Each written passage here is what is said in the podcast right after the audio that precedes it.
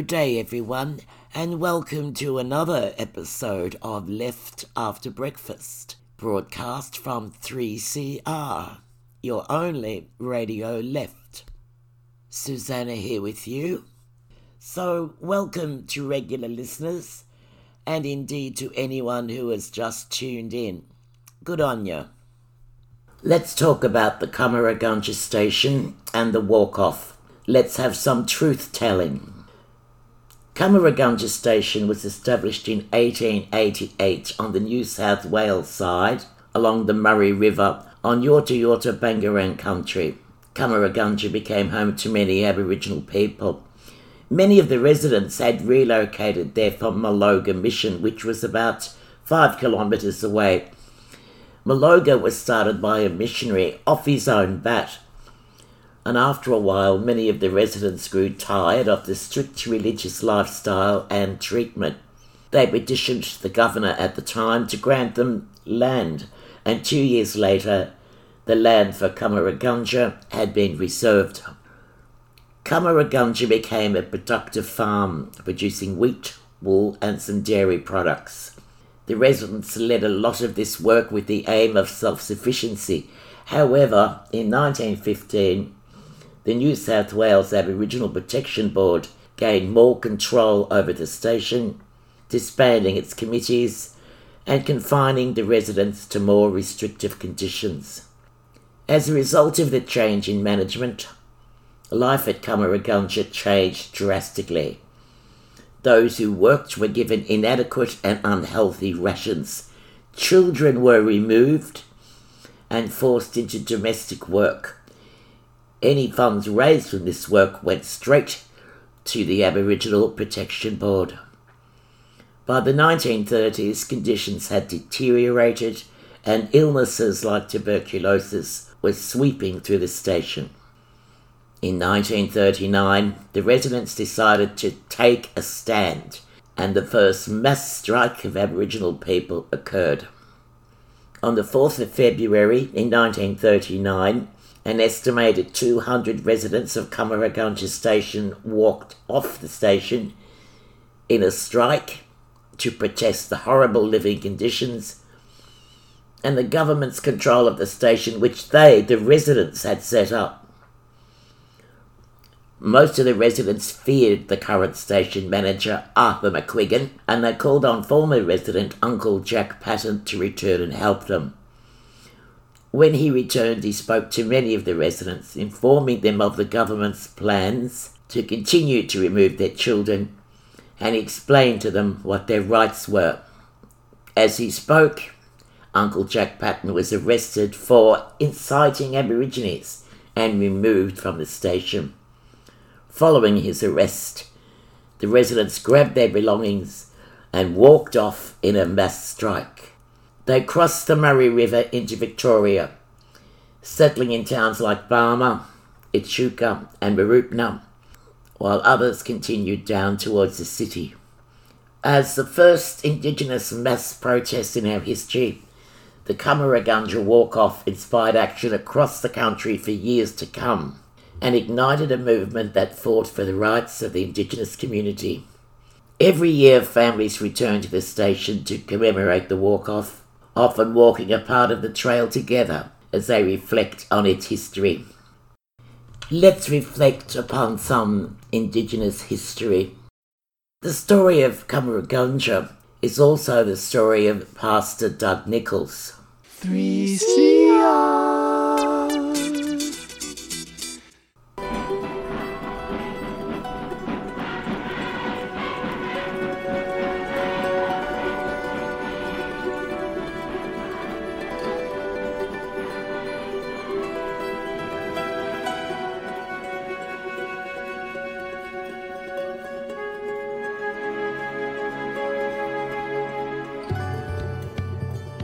It is 1929 and the Great Depression has caused mass unemployment across the world. In Australia, it seems everyone is looking for work.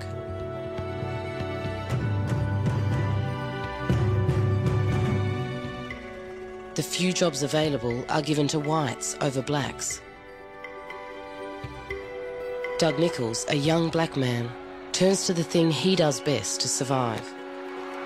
He tries out for the Carlton Football Club, but the players are reluctant to have him on their team, and the trainers won't rub him down because he has black skin. He doesn't let it get to him. He intends to play football to show he is the equal of any man. This is a story about Doug Nicholls and a courageous group of people who refused to accept the place society had made for them.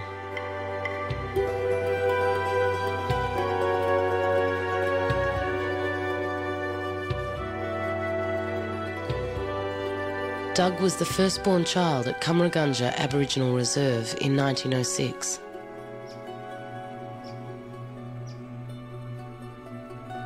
Although his family is dirt poor, his childhood seems idyllic, spent playing with his cousins, camping, fishing, and watching the steamers floating along the Murray River, which flows through his people's land, the Yorta Yorta.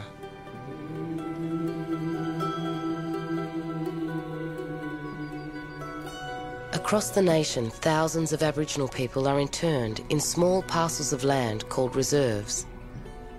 Operated by the government and overseen by white managers, the reserves are designed to protect, but instead constrain the first Australians.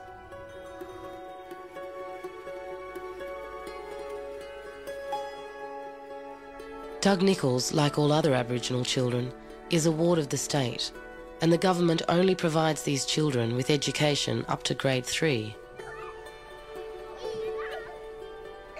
But at Cummeragunja, the children receive an education outside of what the government provides. Thomas Shadrach James is an Oxford educated Sri Lankan. He teaches the children after school by candlelight at what he calls the Scholar's Hut.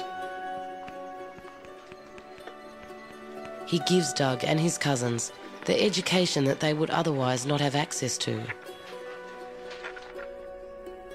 By his example, he instills in them a conviction that a black person can be as good as any white.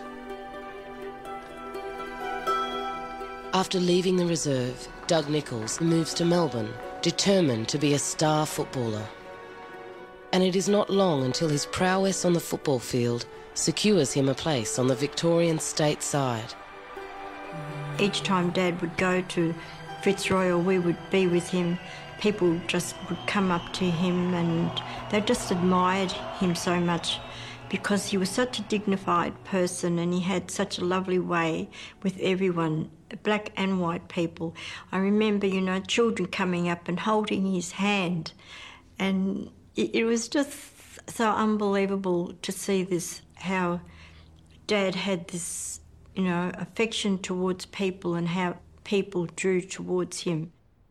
One of Doug's biggest fans is his uncle, William Cooper. A retired shearer also from Cummeragunja, he visits the Oval every Saturday to watch Doug train. William Cooper is collecting signatures for a petition to be sent to the King. It is the duty of every man and woman of Aboriginal blood in them over the age of 20 to sign the petition. And I hope my people will not fail to sign and help all they can that we might get improvement. William Cooper. He writes to the Aboriginal protection boards in each state, seeking permission for the Aboriginal people to sign. Queensland and Western Australia both say no. They're calling for better education for Aboriginal people. They're calling for some control over their land. So a lot of the program is this emphasis on citizenship rights, on equal rights. Despite the obstacles, he collects 2,000 signatures. It was a very long, hard campaign, and the 2,000 Aboriginal people who signed that petition were the people who were not afraid of the consequences. So there were many, many more people who might have thought about signing that petition but couldn't be persuaded because they were in fear of what would happen to them. Cooper tries to enlist Doug to join his fledgling organisation. He hopes his football fame will publicise their activities, but Doug resists getting involved. His heart is in the game.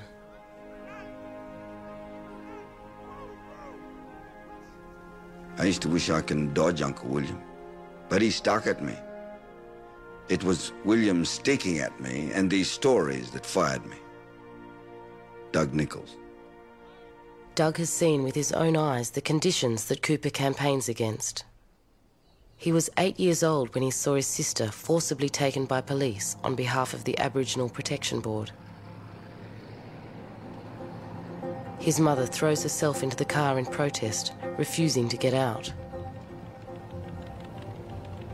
The police dump her on the roadway, 20 kilometres from the reserve. She returns on foot and heartbroken. We lived in fear. And I seen it when I was a schoolboy, how they used to hide under that schoolhouse. Waiting to see who was coming in fear that we might be taken next. Doug Nicholls. Doug's sister is taken with other girls to Cootamundra and the boys are sent to Kinchela Boys' Home, some never to be seen again. They are trained as domestic servants to be sent to labour for white families.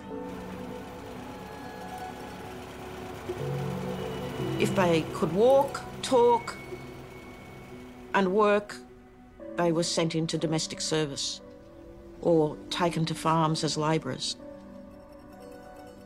Family after family lost their children in this way.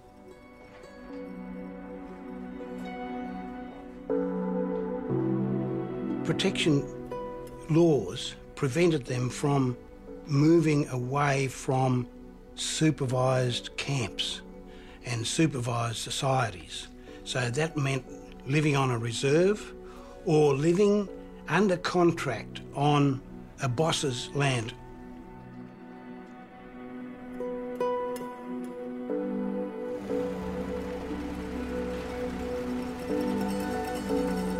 William Cooper sends his petition in good faith to the government, but they shelve it and it is never sent to the King.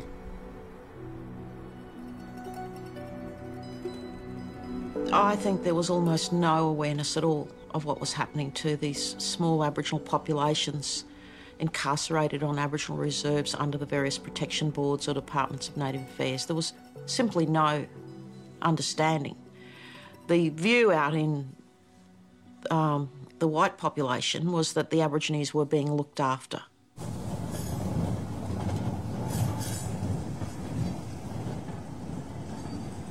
In 1935, Doug Nicholls travels by train to play football in Perth.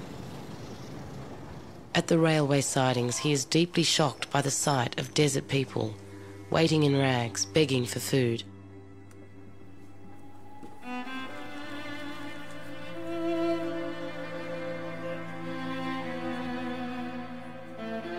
He gives them everything, and it awakens his compassion. Crossing the Nullarbor Plains, I saw some of my people that I can only say that their lot is tragic. When I return to Melbourne, I intend to bring their condition to the notice of the proper authorities. Doug Nicholls. On his return, he finally agrees to join William Cooper's Advancement League. In 1938, they stage a public political stunt. It is a demonstration called the Day of Mourning to coincide with white Australians' celebration of 150 years of European occupation.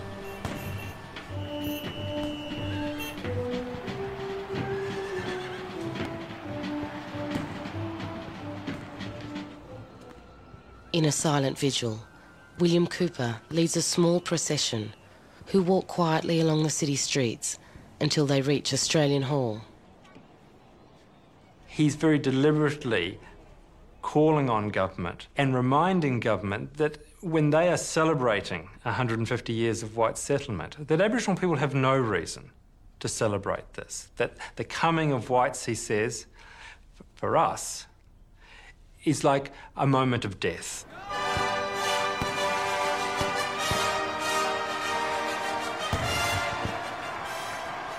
Now is our chance to have things altered. We must fight our very hardest in this cause. I know that we could proudly hold our own with others if given the chance. We should all work in cooperation for the progress of Aborigines throughout the Commonwealth. Doug Nicholls. Nicholls is now right beside his uncle, William Cooper. After struggling for so many years, we are going to continue struggling. Protect should mean protect from injury, but the Aboriginal Protection Board do not live up to this ideal. We must continue our struggle until we win our objectives. William Cooper. At the end of the day of protest, a fellow Cummeragunja man, Jack Patten, reads out a resolution which is unanimously supported. We, representing the Aborigines of Australia, hereby make protest against the callous treatment of our people by the white man in the past 150 years. And we appeal to the Australian nation to make new laws for the education and care of Aborigines, and for a new policy which will raise our people to full citizenship status and equality within the community. Inspired by the event, Jack Patten goes further. He starts a newspaper designed to motivate his people and spread the word that change is needed. He distributes it through the reserves, and the people write in, expressing their frustration with the Protection Board and their position as second class citizens. My child took sick on Monday morning, so I rushed him to hospital. Every other house is overcrowded, worse than a city slum. I waited on the veranda to ask for permission to sit beside my sick child. The matron refused permission that night. White people don't give us a decent chance. They always keep us down. How can the government describe such conditions as these as protection of Aborigines? Cherbourg is like a jail.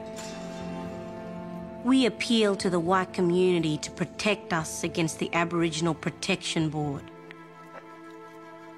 No one was at my child's bedside when he died.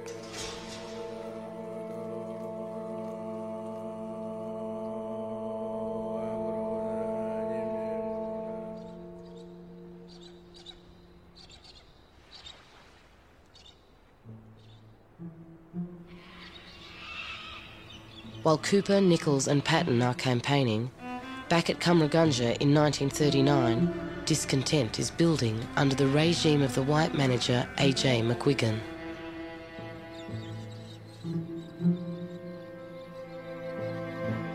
Formerly, he had been the manager of the Kinchela Boys' Home, and while he was there, he had been the subject of numerous complaints. He had a tendency to beat the Aboriginal boys. Now, rather than this man being investigated by the board and being dismissed, he was moved, along with his wife, to become the managers of Cummeragunja. Now, this is a couple who are deeply authoritarian and rather dismissive of Aboriginal people in the way they behave towards them. The water is contaminated, the rations are inedible, and disease is rampant. McGuigan banishes anyone who defies him. The residents write a letter of complaint to the Protection Board. But it is sent back to McGuigan, who nails it to the community hall door and invites those who signed to take their names off.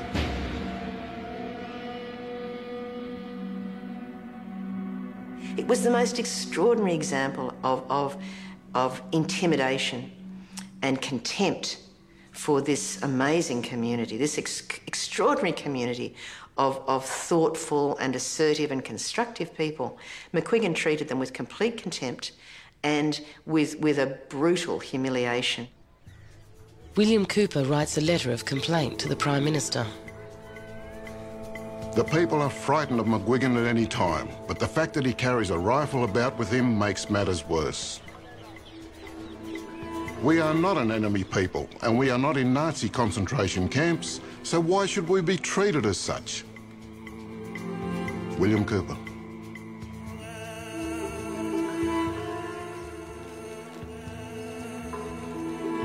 If um, you misbehaved, according to the superintendent or protector of any of these reserves, you were very promptly packed, separated from your family and packed off to some other part of the country under police escort.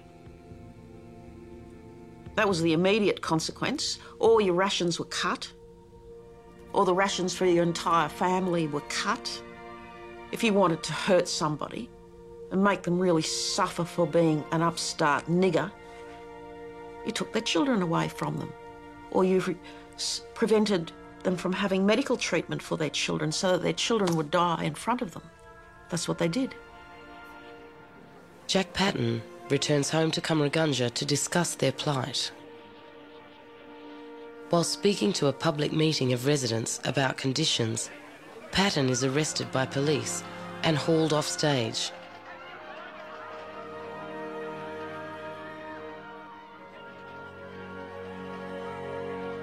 Within hours of Patten's arrest on the 3rd of February, the decision is taken by 200 of the 300 residents to pack up their lives and leave the reserve in protest.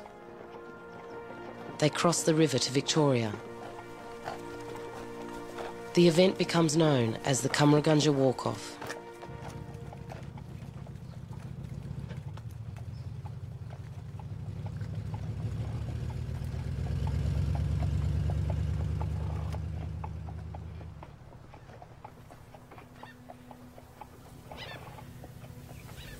And I remember seeing all the people walking across the paddock with bikes and wheelbarrows and, and swags and prams. There was a couple of horses and drays. Different people would be walking, just carrying their swags, men, women, and little kids. And when you look back, you can see them all across the, this paddock, and they just made it to the other side and that all these people camped along the river on the opposite side to Cummeragunja on the Victorian side.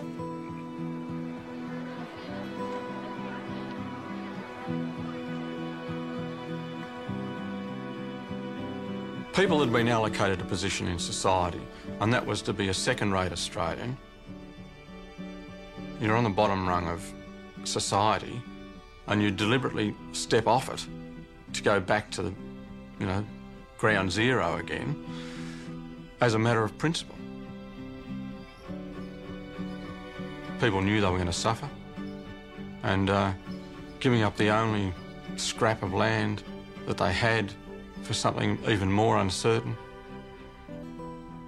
that's defiance, isn't it?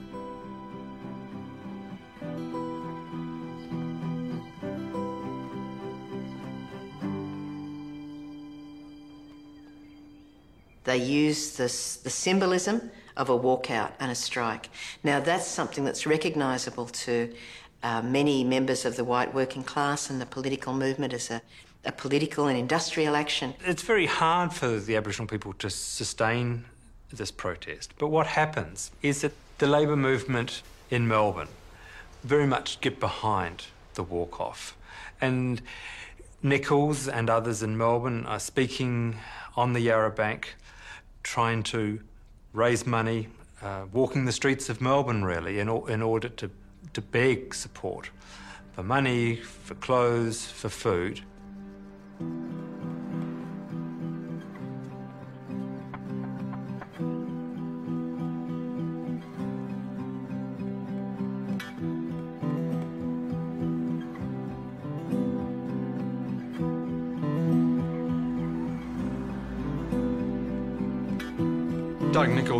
Was a bridge across society.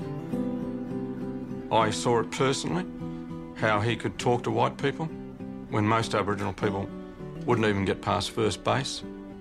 Because of his football prowess and his Christianity, he was able to approach white politicians. With the death of his mother, Doug has found solace and strength in his faith. He redirects his football career and channels his energy into a church that he establishes in Fitzroy, in the centre of the black community in Melbourne. As a preacher, Doug uses the pulpit to draw attention to the plight of his people, who have walked off Cummeragunja and now live in shanty towns and off the rubbish tip across the river. Many of the people who've walked off never return to Cummeragunja. They continue to live in the Barmah forest. They move into some of the small towns in that area. And I think it's a very important moment for some of those people where they say, enough is enough. We're not going to live under white control. We are going to go it alone.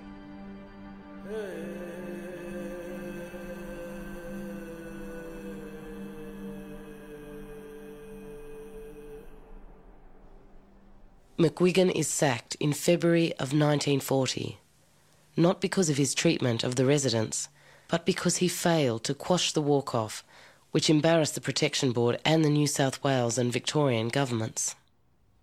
What happened then was that the Second World War intervened and everybody, you know, went off to fight. And so all of their dreams were put on hold until well after the Second World War. Jack Patten is one of the many men who signs up. To my best pal, with best wishes from myself and Selina, on the eve of my departure from the shores of our ancestors. Wish me Godspeed and a safe return. Jack Patten. William Cooper, who has lost his son in the previous war, questions the morality of Aboriginal involvement. The Aboriginal now has no status, no rights, no land. He has no country and nothing to fight for but the privilege of defending the land which is taken from him by the white race without compensation or even kindness. William Cooper. Cooper was really angry about the suggestion that Aboriginal men would fight for their country, a country which de denies them citizenship rights. And he says, if you're honestly going to fight Hitler, you have to do better you have to grant Aboriginal people citizenship rights. And it's clear that, that Cooper, in 1938 and 1939, continues to identify the cause of Aboriginal people with the cause of Jewish people and other racial minorities that Hitler is persecuting. In the 1930s, the Australian Defence Forces only welcomed those of predominantly European descent to enlist. As the war machine increasingly demands manpower, some manage to slip through. At the time, the Australian military wouldn't uh, let Aboriginal people enlist easily. And a lot of people um, would have conned their way in by saying that they were other, uh, another race. For Indigenous Australians, I guess, I believe that it would have been a, a really hard decision do I stay here and get treated like scum, or do I go over there and get shot at? Uh, I mean, the thing about combat situations is a, a bullet doesn't know what colour you are. And if you're wearing a uniform, the enemy just wants to kill you. And if someone's going to save your life, you're not going to give a shit whether they're black, white, or brindle. You know, you're going to be grateful. And the reality is that I think that wars can sometimes eradicate colour can eradicate heritage and you can just become a man.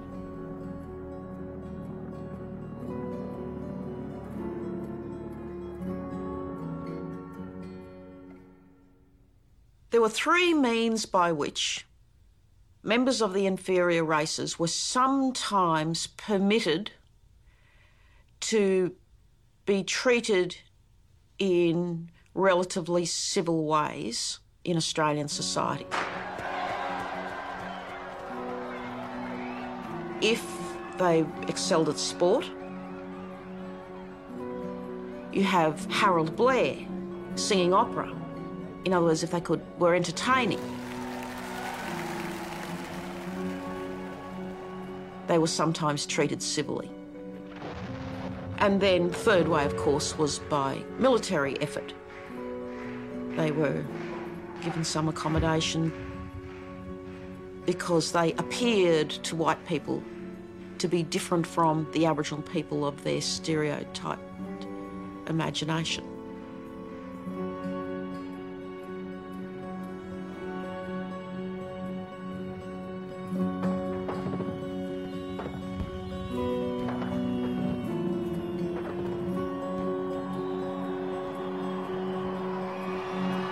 In 1945, Australia celebrates the end of the Second World War.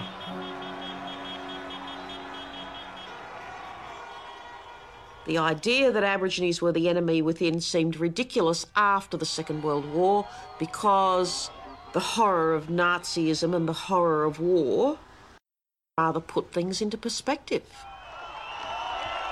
The brave new world that people were feeling from the post war had the capacity to give us uh, hope that some someday we might become citizens, that someday we would we would be equal. But it's a bit of a false dawn because by 1945, women and men are returning, and Aboriginal people who've been carrying out useful war work are being shoved off again. That's the message for Aboriginal people. Thanks very much for your war work. Now, get, get out of here and start absorbing yourselves back into the community like what we were trying to do with you in the 1920s. So get on with it. Disappear.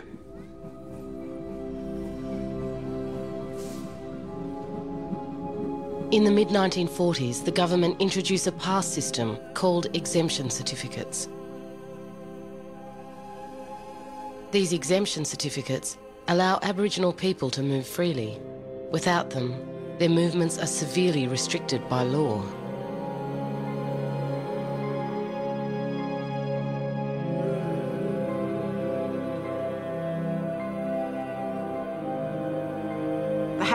Piece of paper to show that they were servants or slaves.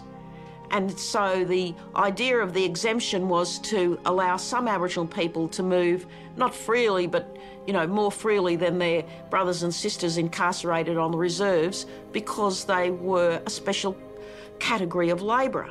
It meant being able to go off the reserve, being able to get a job, being able to move around without being molested by the police or the or white society.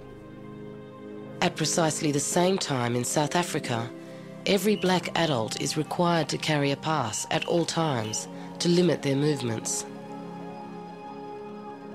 Both in South Africa and Australia, the passes are deeply resented.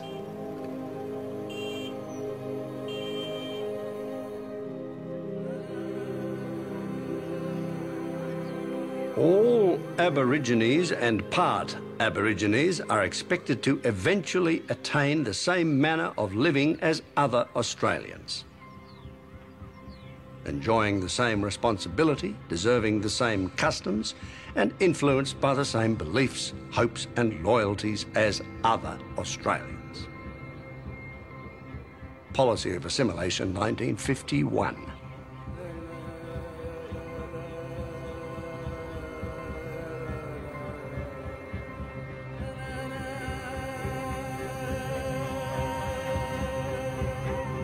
Liberal Party reintroduced the assimilation policy, I think for the very important view that Aboriginal people had to become citizens, they should have equal rights, uh, that this was important for Australia's reputation in the world. But uh, along with it was this view that they were to become like everyone else.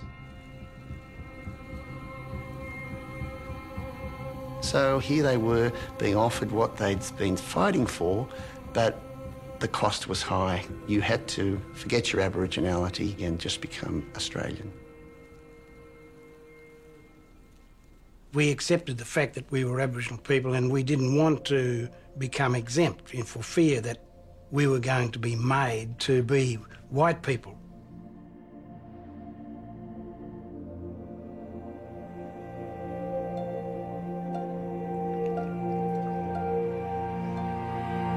If you lived on a reserve, basically you starved in most circumstances. If you wanted your family not to starve, you tried to get work. In order to get work, you had to go off the reserve, you had to apply for an exemption certificate.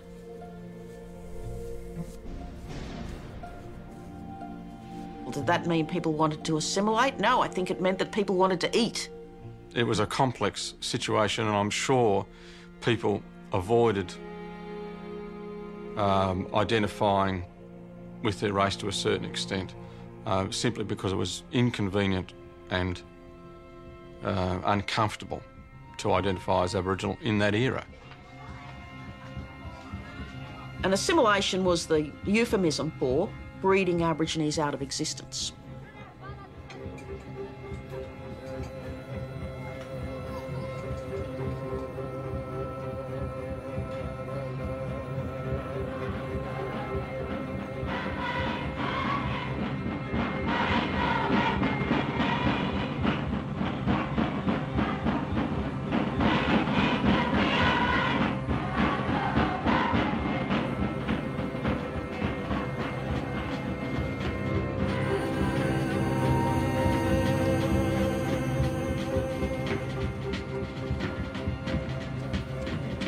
Aborigines had to either become like white people or stay out there as savages. But don't come into white society if you're a savage. But if you want to behave and look like us, then you can stay amongst us so long as you keep your place. They were contemptuous of Aboriginal culture. They weren't trying to assimilate this culture into the wider culture to benefit both. They were trying to eradicate one culture. You know, this is what it was all about, was uh, denying being yourself.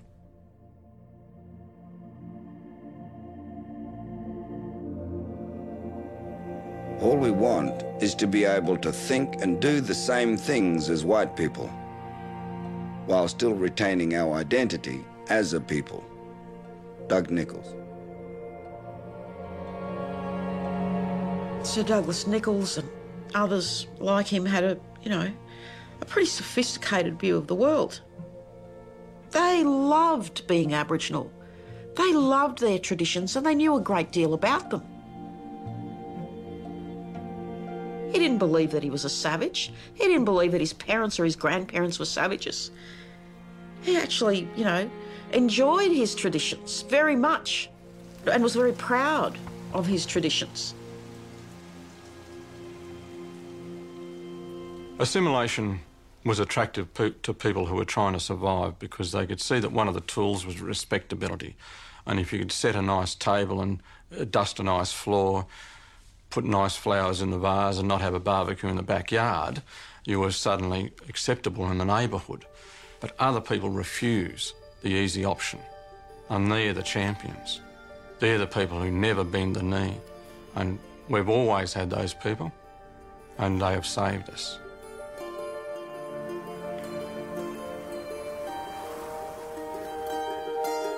In 1957, Doug begins a journey to the centre of Australia to investigate what has become of people who have been moved off their land to allow for the testing of nuclear weapons.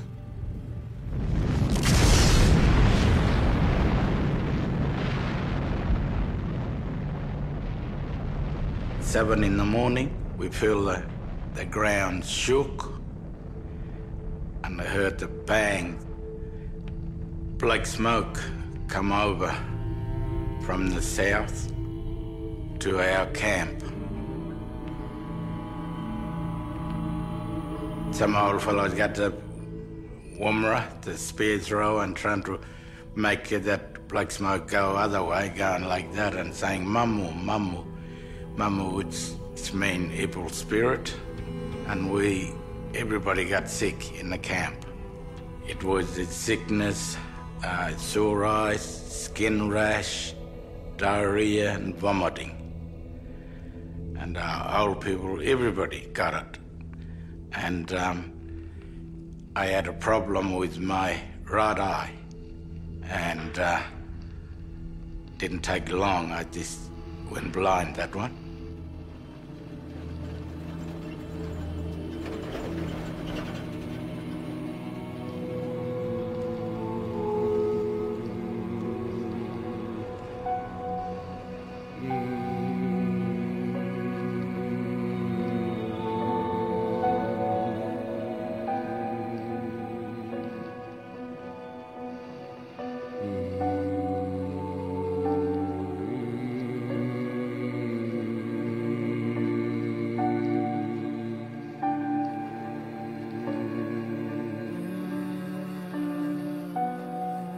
Yeah.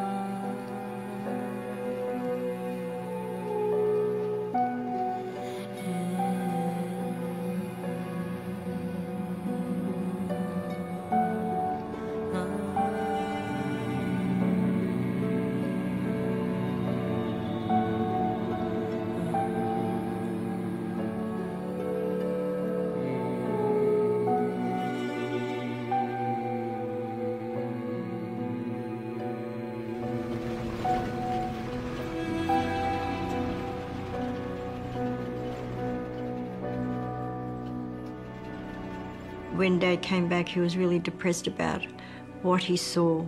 And then he spoke to other people, and, you know, there was a whole lot of people that he got support from. Doug screens the footage he brings back on television in Melbourne to promote awareness of their plight and to seek funds to support the rebirth of the organisation William Cooper began 20 years earlier. The funds pour in and the Advancement League begins organising.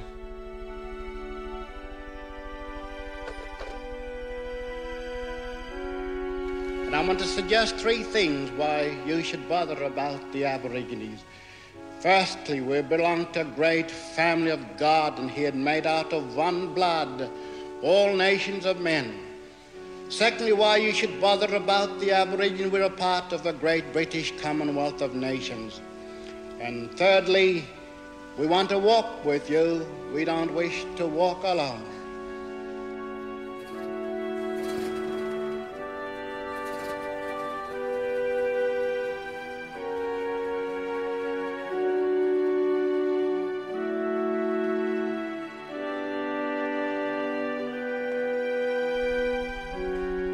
At the same time, plans are afoot to establish a national black organisation.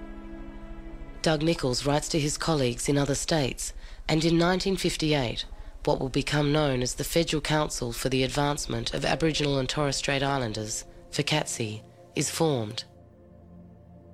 It is the beginning of a national black consciousness.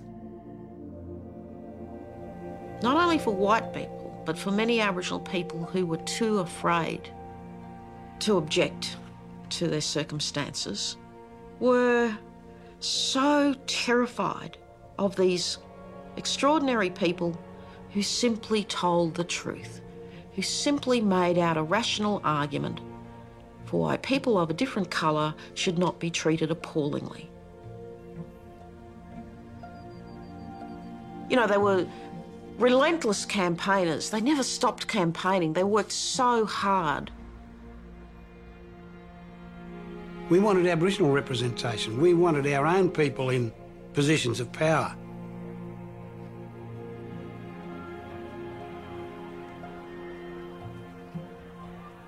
The people who came to the FCATSI conferences were brilliant orators, and um, people always began meetings with prayers and singing, and people were always well dressed. And they were extraordinary in their outlook. They were the most interesting people I've ever met. The formation of FCATSI coincides with a worldwide movement to assert the rights of black people living in Europe, Africa, and the US. In Australia, students from Sydney University burn the American flag in protest at segregation in the US. They are criticised in the press for ignoring similar conditions in Australia. They decide to take direct action by taking a bus ride through New South Wales to see for themselves how segregated their own country is. One Aboriginal man travels with them. He is their fellow student, Charlie Perkins. A lot of Australians talk about, oh yes, we, we want to give the Aborigine a fair go, then it's full stop and it's usually forgotten. They never go on to say, look, we've proposed that we give such and such a scholarship to a number of Aborigines. Let us support Aboriginal organisation. Let us vote in favour of any legislation which allows for the elevation of the Aboriginal people. They don't do these things. They talk about it, but they never do it. What begins as a research trip soon turns into a protest at what they discover.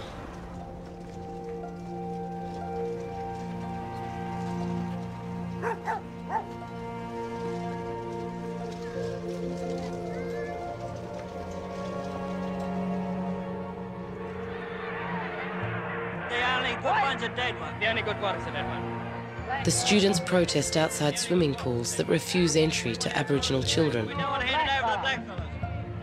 And as far as I'm concerned, around a lot of them clean out of swimming pool. What, all the Aborigines? Every one of them. And the university students as well. They protest at the RSL clubs, which ban Aboriginal ex servicemen from becoming members.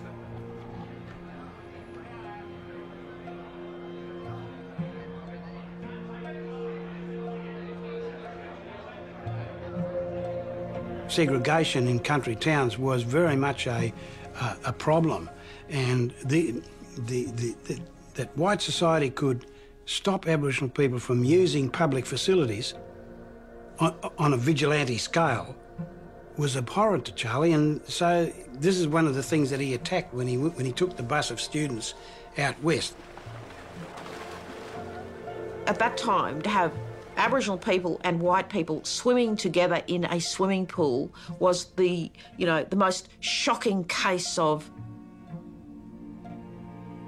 breaching the rules of racial hygiene imaginable to white people. White people uh, cringed when they thought they were bathing in the same water as Aborigines. I remember when I went to high school, some of us took swimming because we were pretty good swimmers all the white kids could automatically walk into the baths.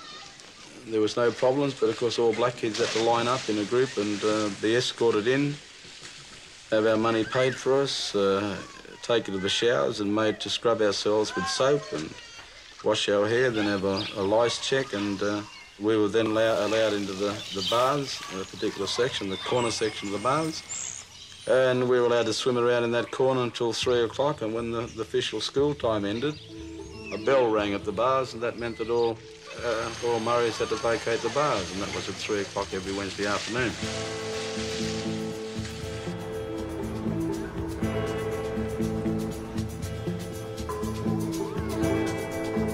The Freedom Ride brought into people's lounge rooms the plight of Aborigines that they'd been uh, uh, burying their heads in the sand about for at least since the war. The students are led away from the pool by police. They're the ones that caused the trouble in this town. Run them out and they'll be Put them out of town. Get them out before night. No real thing will go out the stretcher. Their protest receives mass media attention and eventually the ban is lifted. The Aboriginal kids are led into the pool. You read the newspapers after the Freedom Ride, see those photos, the kids, the black kids in the swimming pool is one that I'll never forget. Um, and I think it was a seismic change in Australia. I think there are footsteps. The freedom rides took place just as the campaign for a change to the Constitution was being mounted by people all over the country. Doug and the other members of FCATSI have undertaken a 10 year campaign to push for a referendum to change the Constitution. They ask Australians to vote yes to allow Aboriginal people to be counted in the census and for the Commonwealth Government to be able to make laws on their behalf. It's important that we should have the maximum vote because the eyes of the world are on Australia. Australian natives are not a primitive people, but a people living in primitive conditions. They are entitled to a better deal than they are receiving from the white man. If given the opportunity, they could fly high, but they have been denied their rights by being kept a race apart. Doug Nicholls. The 1967 referendum just promised to count Aboriginal people and allow the Commonwealth to make legislation on their behalf. But that's not much, is it, really, to be counted uh, when it's so obvious that you're there and have always been there.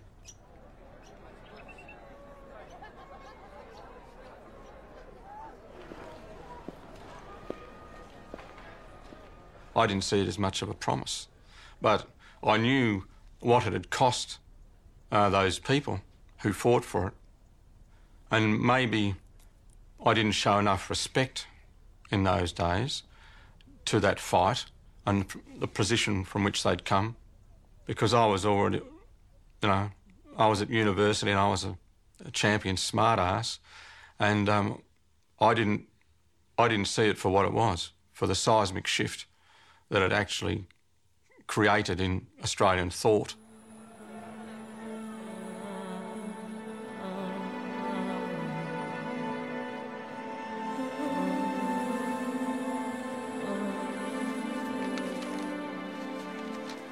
It is a landslide victory.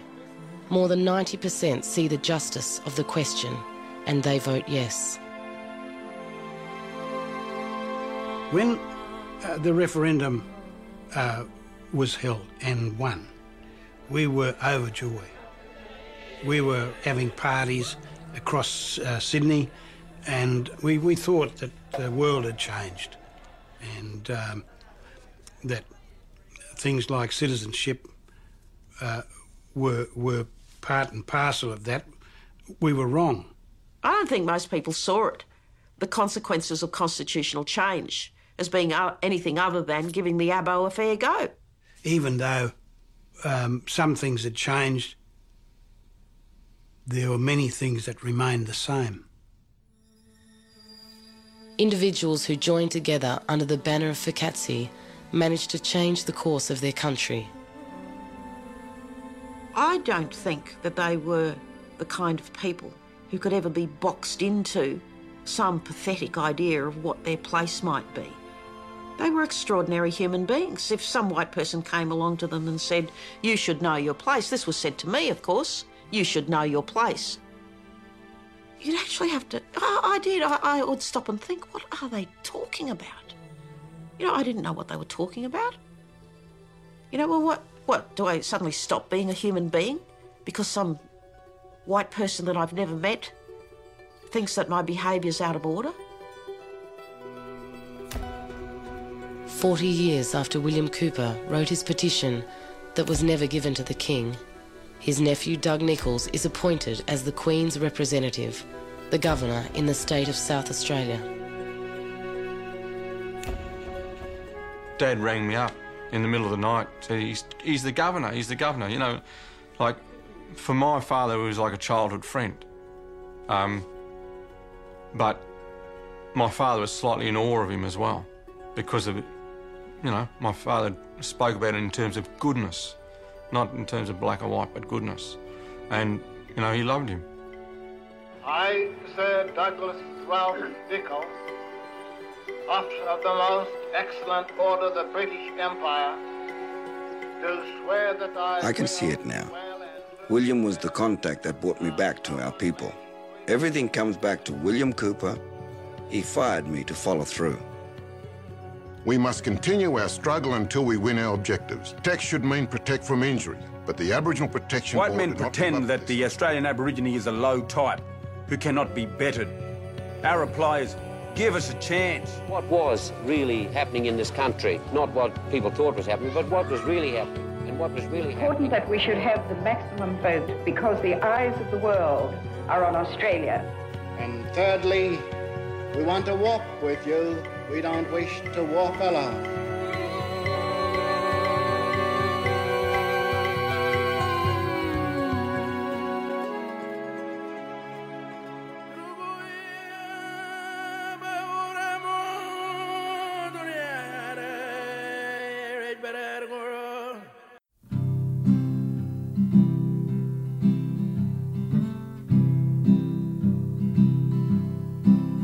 I was born on the banks of the Murray. Yorta Yorta is my mother's tribal stand. I'm her son, but my father's name I carry as I walk through this great and ancient land. My father taught me all the things I needed like identity and dignity with love from his Yuin tribal coastal ways of living. Wallaga Lake and Gulaga Mountain high above. I'm a Koori and I come from Cummeragunja, where my people and my dreaming all began. Someday I know I'll be returning like the legend of my tribal boomerang. My tribal ways are strong and not forgotten. And though my city ways of living, well, they may be grand, but you know, yes, and leave it. All tomorrow. And go back to my Yorta Yuin clan. The nature of the bush in all its beauty gives me strength in my will to understand that no matter where I go, my river people will be waiting for this you and your man. I'm a Koori and I come from Cummeragunja, where my people and my dreaming oh, all began.